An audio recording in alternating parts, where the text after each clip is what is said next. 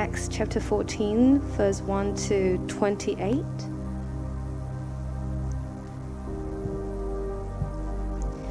At Iconium, Paul and Barnabas went as usual into the Jewish, Jewish synagogue.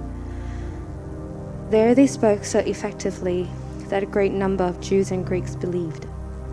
But the Jews who refused to believe stirred up the other Gentiles and poisoned their minds against the brothers.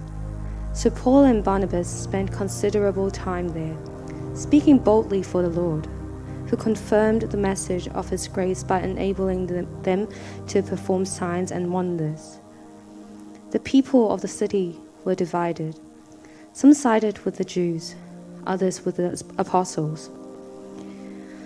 There was a plot afoot among both Gentiles and Jews, together with their leaders, to mistreat them and stone them. But they found, but they found out about it and fled to the Lycaonian cities of Lystra and Derbe, and to the surrounding country, where they continued to preach the gospel. In Lystra there is set a man who was lame. He had been that way from birth and had never walked. He listened to Paul as he was speaking. Paul looked directly at him, saw that he had faith to be healed, and called out, Stand up on your feet. At that, the man jumped up and began to walk. When the crowd saw that Paul had done, they shouted in the Lycaonian language, The gods have come down to us in human form. Barnabas they called Zeus, and Paul they called Hermes because he was the chief speaker.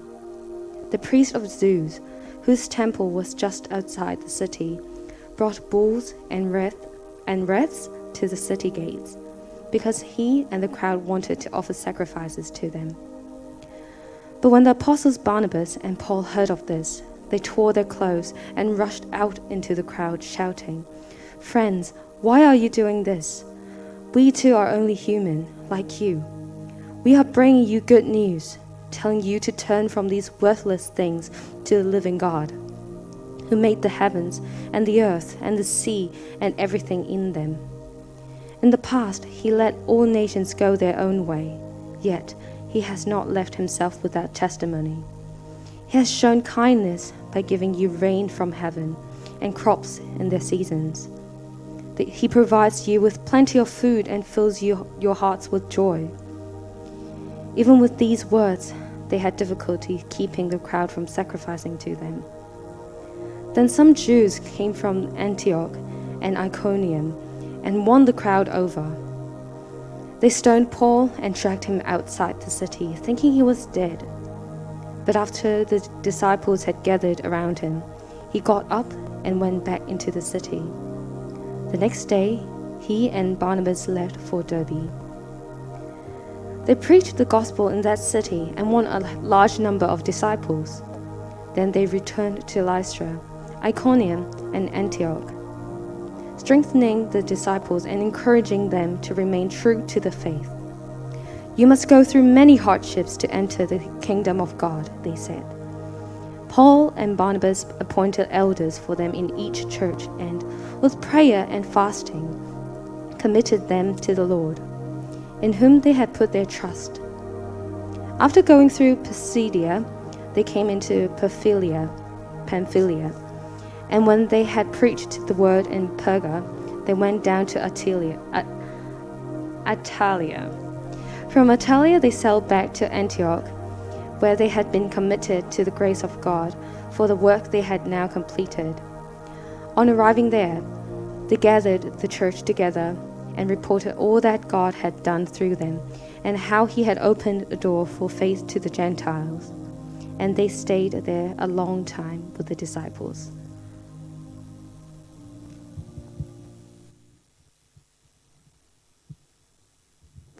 Thank you, Terence. Um, please um, keep your Bibles open. I'll just move this away. Yeah, it'd be great if you can keep your Bibles open in Acts chapter 14, which is what we just heard read for us. Uh, and that was a really great reading. Thank you, Terence, for that. And uh, half as long as last week's um, chapter, about no less important. So I'm William, one of the pastors here. Uh, thank you for joining us, whether you're here in person or uh, online, including uh, Pastor Albert. Uh, do pray for him and Janice. they are um, recovering, but I, I, think, yeah, just a little bit of coughing still. So just keep them in your prayers, um, and hopefully we'll see them both out of the house soon. Yeah. would you pray with me? let's hear from God's word. Father, we thank you, as we've just heard, that our door of faith is open to the Gentiles. Help us believe this even when we look around and we see discouraging things, nations turning away from you, our own hearts being drawn away from faith in Christ. Do revive our hearts today as we hear how you have opened a door, and that door is still open for your gospel for your kingdom, for your glory. In Jesus' name we pray. Amen. Uh, I'm not as good as activities as Fran, uh, but uh, I do have a very short activity for you. So I'm going to show a picture for you, and I want you to tell me what you see. Okay? Uh, who sees a duck? Hands up. Okay. Who sees the rabbit? All right. This is another picture. All right. Okay. Uh, who sees the wife or the woman? Young woman. Who sees the, the older woman? Okay, all right. Uh, one more. Okay. Okay, here's a bunch of trees. Now put your hands up the moment you see the man's face. Okay. Still looking for the man's face, someone? Yeah. Okay, all right. Hopefully everyone's hands should be up by the time. Yep, by the end of it. Well done, Fran. But slow on the uptake, not your fault. Um, the moment you see the other picture, is what psychologists uh, call uh, the gestalt switch, right? Um, it's the click moment, right? It's the, oh snap, I see the other side. In today's chapter, there's also a key mind switch, a key snap moment.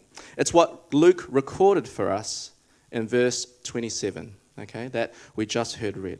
Have a listen again to verse 27. They gathered the church together and reported all that God had done through them and how, what does it say? He had opened a door of faith to the Gentiles. Picture this. Uh, this is Antioch City Church, right? We heard last week how they had just sent out Paul and Barnabas, the first missions team. And they've been waiting around for about two years, I think, up till now, waiting for them to come back home. Paul and Barnabas now home but in the meantime, perhaps they were wondering. Maybe some of those in Antioch City Church were a bit skeptical. We sent two of our best. What's the result? Paul nearly killed. A bunch of new Christians in foreign places that we won't see. All this new issues that come up when there are other churches to deal with. What was the point? And perhaps as a church, we may have this, these kinds of thoughts from time to time. Here we are, PCBC English, three years in. We've offered our best to share the gospel. And yet, for what? A congregation about the same size as we started? Maybe people who have since left the church? Maybe new people coming in, bringing new questions.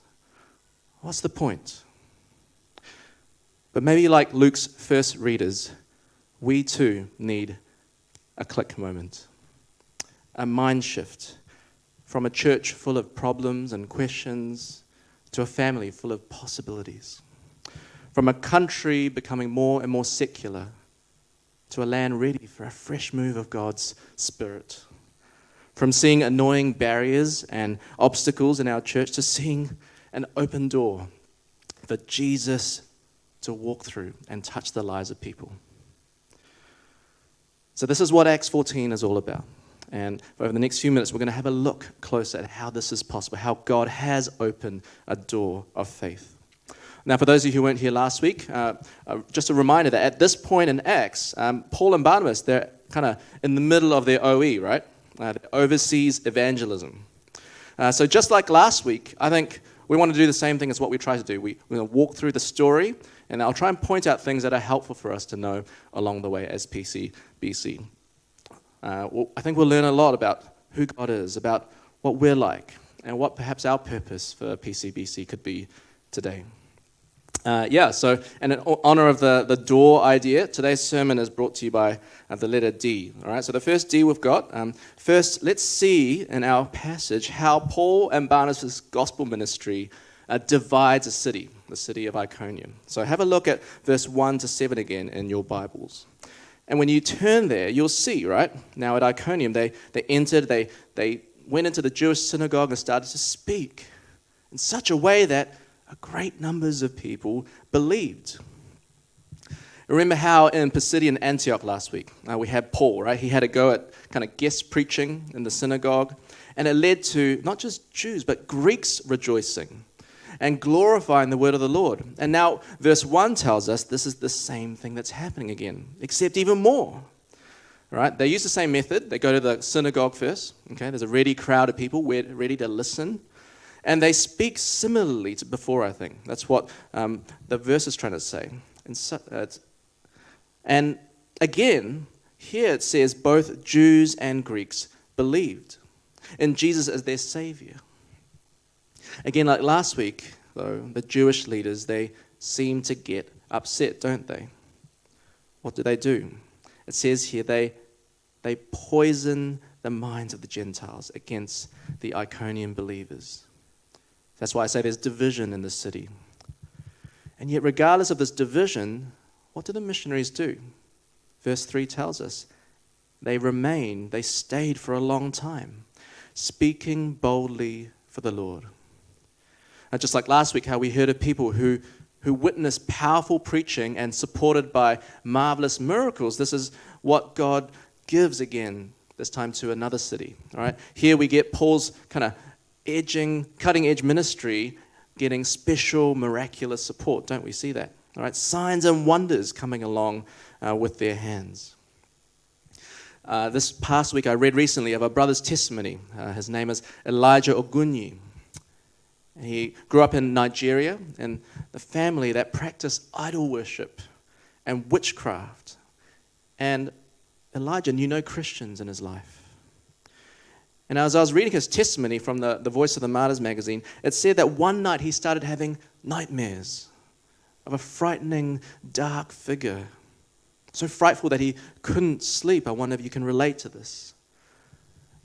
But then in one of his dreams, he saw that he received a Bible and he was able to use that to slay the dark figure. And then he never had those dreams again. And Elijah said that was the moment that actually drove him to surrender his life to, to Jesus, to find a church and learn more about the gospel. And eventually, him and his wife Felicia, they, they became missionaries uh, to unreached Muslims in his country. You might hear this and think, wow, I've never had this kind of experience. Uh, I certainly haven't had that kind of dream specifically. And yet, my reaction was this praise God for speaking to Elijah in this way. But you notice how his dream pointed him to Christ, didn't it? Right? Who disarms all powers and authorities at the cross, it says in Colossians 2. So you see, Luke, in the same way, he puts signs and wonders in Iconium in the same context. What are they for? It says here in verse 3, right? Granting signs and wonders to be done by their hands. And what is it for? To bear witness to the word of his grace. Signs and wonders are not an end of itself. They're not to be used to magnify ourselves. Any church or ministry that pushes or, or praises signs and wonders over the gospel of grace has lost sight of its purpose. And you'll notice too, right, how Paul and Barnabas, they know the gospel divides, don't they? Okay? In these three verses, they know what they're saying is going to divide the city. But what do they do?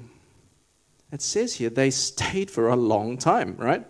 My translation says they, they remained for a long time. I'm sure yours does too, because they did. They knew to stay put was what mattered.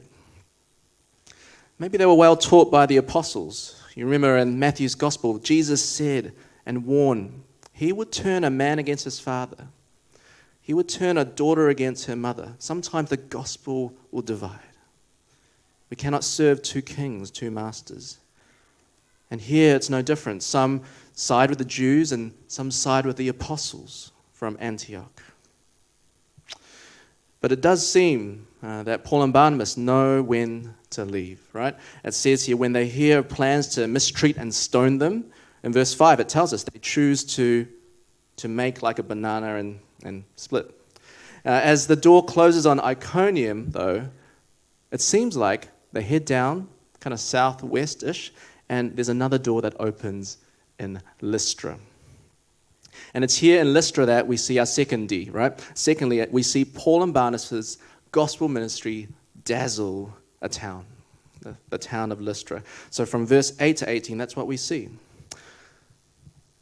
If Lystra was um, a town along State Highway 1, okay, it will probably, uh, might have a kiwi fruit or a carrot outside it, okay, or maybe like a little, you know, cookie sign that said, Welcome to Lystra, population, not many people, okay. It's a bit rural, okay. It's about 30 kilometers south of Iconium, the biggest city, and historians talked about Lystra as less developed, which is a very polite way of saying it's a bit of a, you know, bit of a country town. No one goes there. Maybe lots of farmers. Um, and you notice that there's no synagogue mentioned in this section because perhaps it wasn't big enough to have one. And yet, Lystra is an area steeped with its own uh, history. Uh, so, my wife knows Latin, so I had to help, ask her to help me out on this one. The Latin poet uh, Ovid, uh, he writes in a book called Metamorphoses, he recounts a local legend that was circulating around uh, this area uh, at the time. And it's a local legend where two gods, okay, uh, Jupiter or Zeus and Mercury or Hermes, they visit the area disguised as, as human travelers, okay? And in this legend, they go from house to house, but no one takes them in, except for a poor elderly couple who give them a goose uh, as their best meal, and they give up a goose. And afterwards, the gods return to reward the couple, uh, and then they destroy the rest of the town for being so inhospitable to them. So this is kind of the story that was uh, surrounding them at the time. And so if you're a Lystran or Lystran, and maybe you were taught by your parents and grandparents growing up, you probably would have been told, watch out for any foreigners coming through, okay?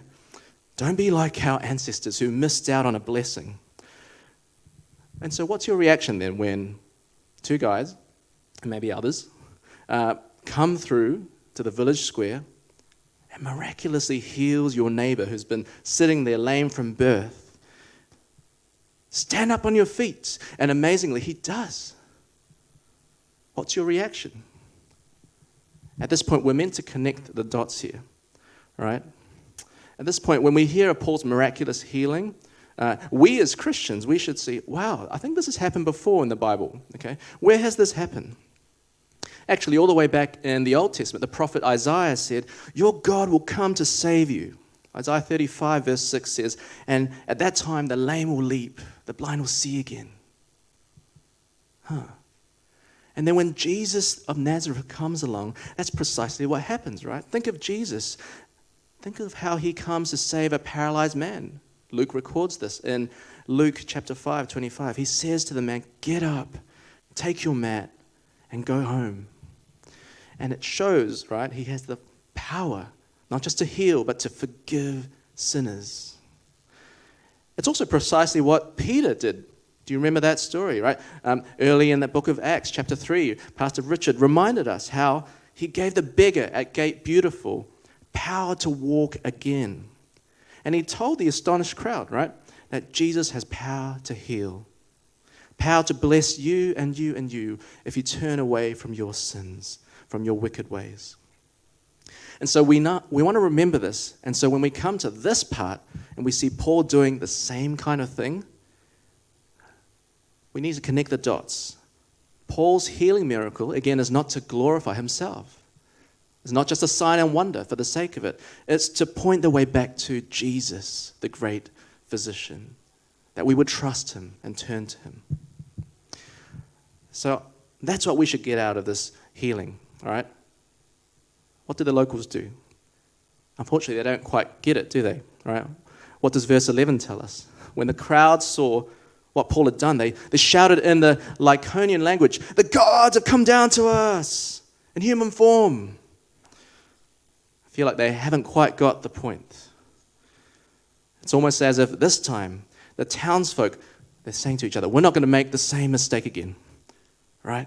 Get the priests. We're going to do this right. We're going to make sacrifices. These are gods come down to us. But of course, they're speaking not in a language that Paul and Barnabas understand. They're speaking in Lycaonian, whatever it sounds like. And so perhaps not knowing Lycaonian, there's Paul and Barnabas, right? And they're going, oh, they're shouting, blah, blah, blah, blah, and they're thinking, well, they seem friendly. That's nice. And it's only as they see the bulls being brought in, all the, the flower wreaths and garlands about to be put on their, around their neck, they're about to sacrifice all these offerings for them, that it clicks and they are horrified. You notice what the passage says. What do they do? Verse 15. They, they tear their garments, even. They rush out and they cry out, Why are you doing this? But you know, if I were in Paul's shoes at this point, I have to be honest, I might have just gone along with it wouldn't you? Maybe it's because I'm a bit Asian and my Asian side would say, oh, let's not offend them, right? They're just being nice hosts, okay? I don't want to break any cultural taboos. What are they doing? I don't know. I'll just go along with it. Yeah, I'll sit in the chair. I'll, I'll take the garland. They're just being good hosts. Or maybe there's the individualistic side of me and it would have said, finally, some recognition. Yeah, I've been slaving away, going from town to town. Finally, someone appreciates me. But either way, both responses would not be what God wants. It would be sin, wouldn't it? Are you sensitive, friends, to how others adore you and idolize you? Do you even encourage it by how you use your time, your money, your social media? I think in a church culture like ours as well, where everyone seems to know someone who's above them, maybe experience, auntie, uncle, that sort of thing, a group leader, someone beyond your group leader. It can be a trap, can't it, to idolize someone above you? A trap that we could all fall into often. But we want to be careful. The moment you start believing your own hype, that's when you get into trouble, right? We've seen this in the book of Acts. Ananias, he died in his deceit. King Herod of Agrippa, he was struck dead. Be careful. Don't idolize yourself. Paul responds rightly. He knows he's not a God, he's a child of God. Child of God, a slave of Christ, is what he calls himself in letter after letter to the churches. And because of this, what does he do? He doesn't want to be idolized. Instead, he points his hand up, perhaps, and starts sharing the good news, not about him, but about Jesus. You notice how he draws, right? You can see what he says on their own experiences and background. Verse 15 We're telling you to turn from these worthless things to the living God. God made all of this, friends. And yes, you may not have heard of him before, clearly in the past. But get this, friends. It's not like you haven't seen his kindness at work. Look how you get rain from heaven. Look how your crops grow. Imagine this all these agriculturally bound people, uh, people who would be farming all their life, telling them, You have so much food here, so much joy and gladness. Don't you want to thank someone for this? Don't you want to thank someone for this? You see, what Paul's trying to do here is something we can learn from as Christians even today. Paul shows us to share the gospel, the good news of Jesus, well, we need to go beyond just behaviors, right? Paul could have said, Stop being idol worshippers. Stop your bad behavior. He doesn't. Because we always want to dig as good Christians, as cross cultural communicators. We want to dig under the iceberg. Don't just look at the bad behaviors, things that make you shocked. Go down and go, why do they do that? What are their values, their beliefs, their hopes and fears? And then we want to connect that to the person and work of Jesus Christ in a way that clicks. That's what we want to do as Christians. You notice how he's already been doing that, right? Paul. To the religious, you know, people who knew the Old Testament, uh, Pisidian Antiochs, right? Last chapter, he told them, Jesus, he's your promised one. You've been reading your Bibles all your life. Jesus is the one you've been looking for. He'll make you right in a way that keeping rules can't. Click. People believe. Later on, to the guys of PhDs in Athens, in Acts chapter 17, he's going to tell them, all right, you're toying with new ideas all the time. Look, Jesus is the unknown God that you need to know.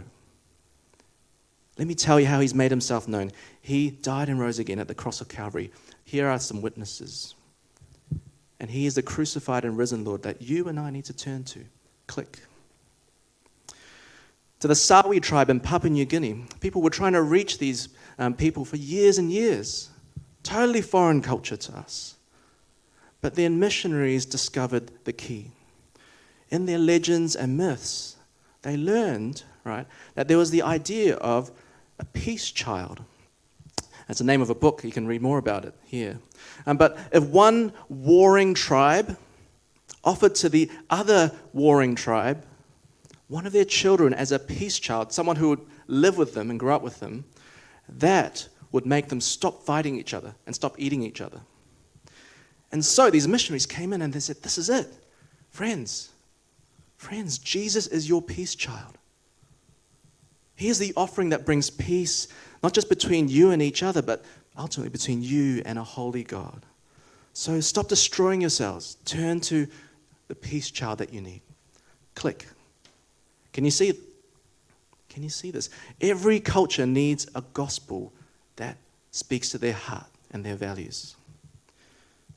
And so perhaps to the culturally confused person, maybe sitting here at PCBC English, maybe listening online, Perhaps the picture could be this Jesus is your fellow misfit. Don't know what passport he would hold. He's probably confused too, because he came down from glory into this world. He was despised and rejected by men. He knows how you feel to be mistreated, bullied, mocked. But go ahead and put your life into his nail pierced hands. Why? Because in Him, you can be a citizen, not of New Zealand, not of wherever you came from, but of heaven.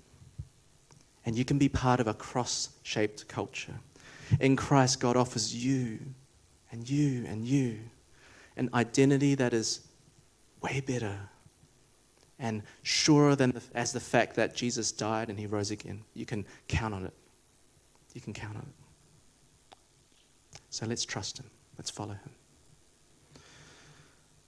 So we've seen so far Iconium divided, Lystra dazzled, but here comes trouble, right? Because it seems like Paul and Barnabas' gospel ministry draws religious opposition, right? 19 to 20.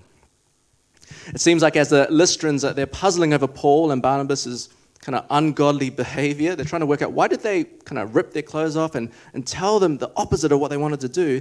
Here come the Jewish cowboys, right? It seems like they've been trying to chase after these missionaries, and they've come all the way from Iconia. That's what the text says. And you can imagine them riding in like cowboys, and they announce, They're not gods, they're just a bunch of naughty boys. Maybe they said it differently, I'm not sure. Regardless, verse 19 tells us what happens next. They win the crowd over. They win the crowd over. And what do they do? They, they stone Paul, they drag him out of the city, and left him for dead. If ever you and I need a picture of what people's hearts are like, here is one. One moment, people are worshipping Paul and Barnabas like they're the next K pop star. Next minute, they're picking up stones and they're, they're trying to kill him. How fickle our hearts can be. We can be impatient, jealous. We can be so protective of our, our own patch, our own traditions. And if we're honest, that's us a lot of the time, isn't it? We can be raving about a show on Netflix one moment and then next week we've totally forgotten about it. All right? One day the food at this place, this cafe is bomb. Next minute it's meh. Come on. It's true, isn't it? Our hearts are so fickle. And that's because our hearts are idol factories, as one reform would say. One minute we're on fire for God, next minute we shout at our family. Today we pray for the lost in, in Korea when everyone's watching.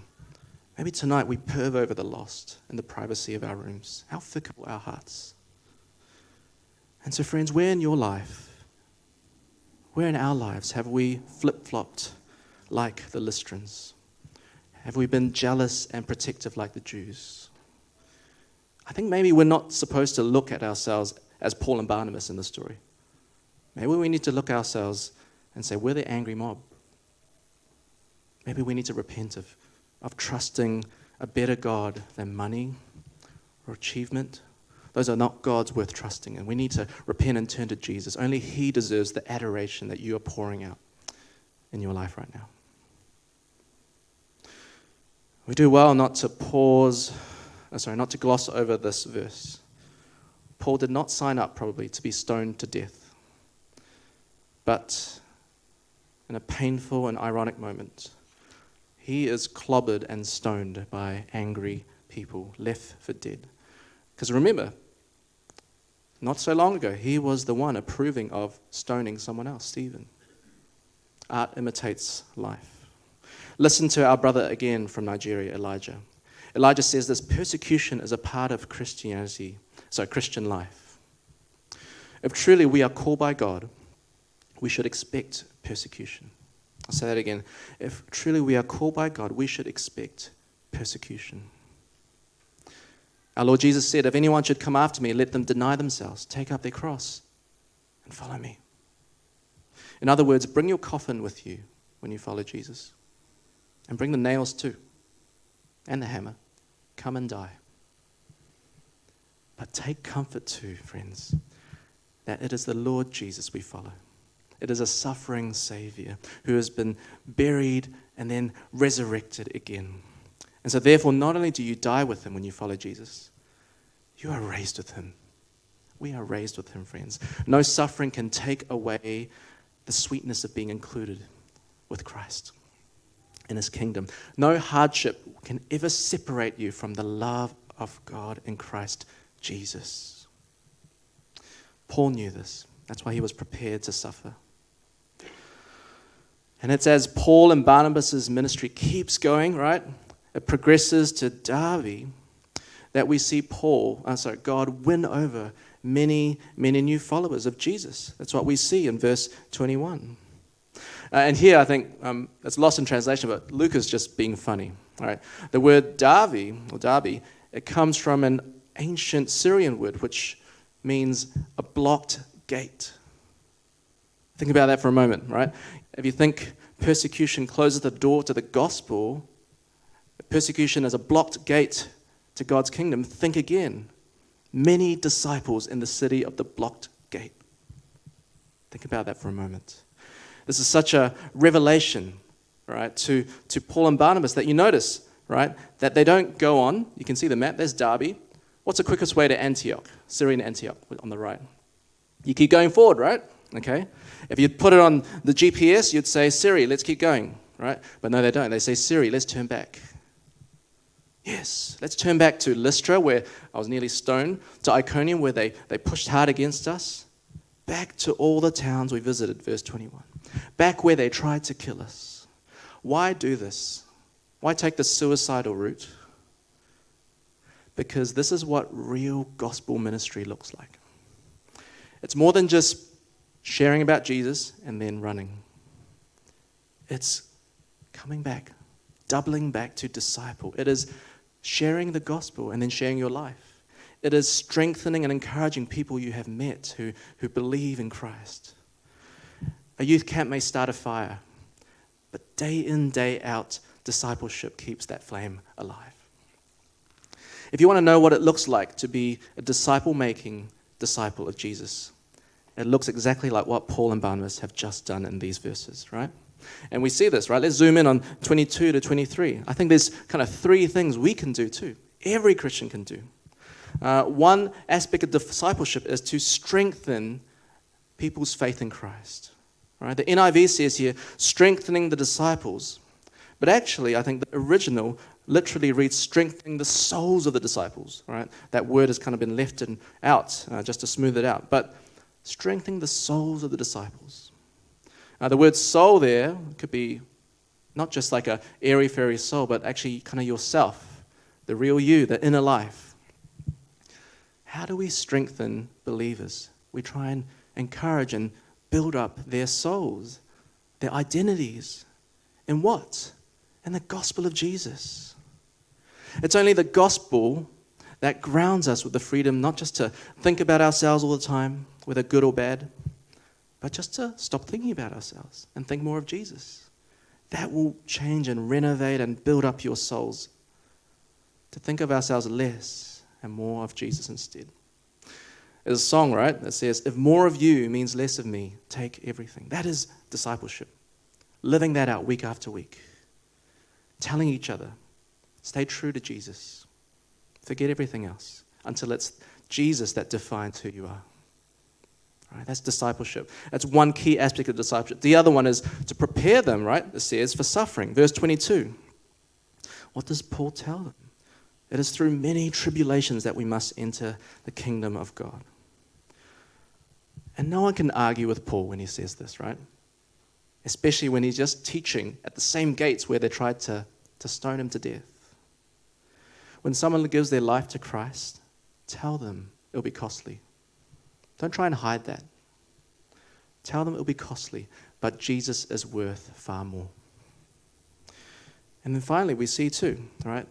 Strengthen their faith and their identities in Christ. Prepare them for suffering for the kingdom of God.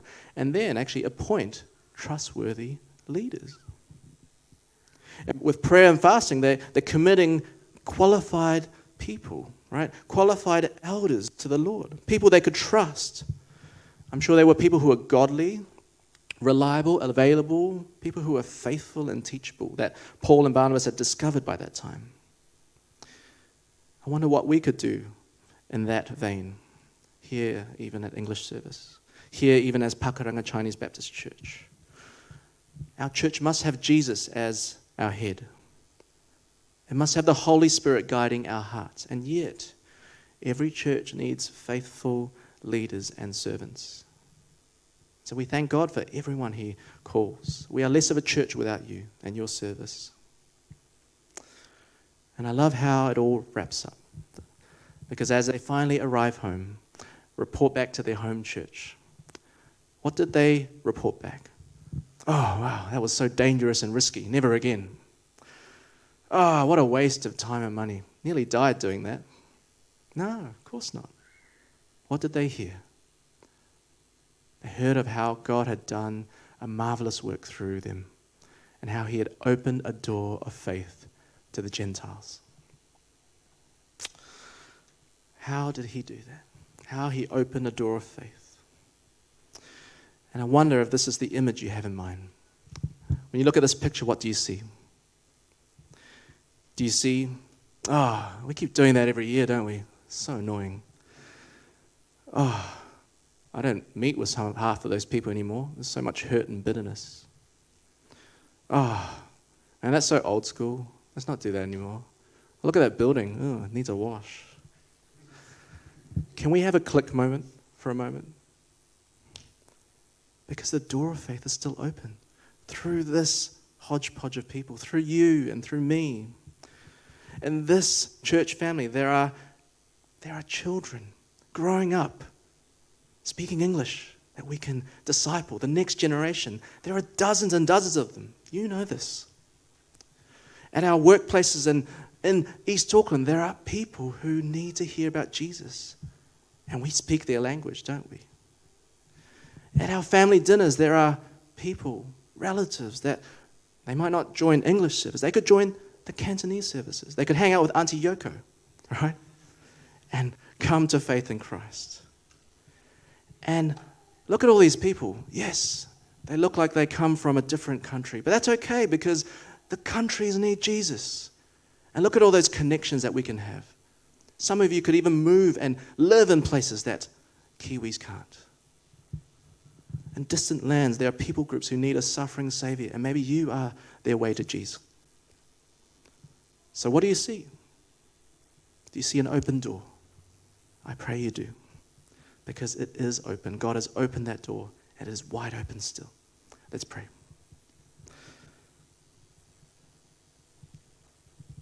Father, if more of you means less of us, please take everything. Forgive us when we have built our life not on you, but on ourselves. Thank you for this, this click moment, this change of perspective, that you are worthy to be praised everywhere, and that the door of faith is definitely open. Would you show us how we can be your disciple making disciples? We pray all these things in Jesus' name. Amen.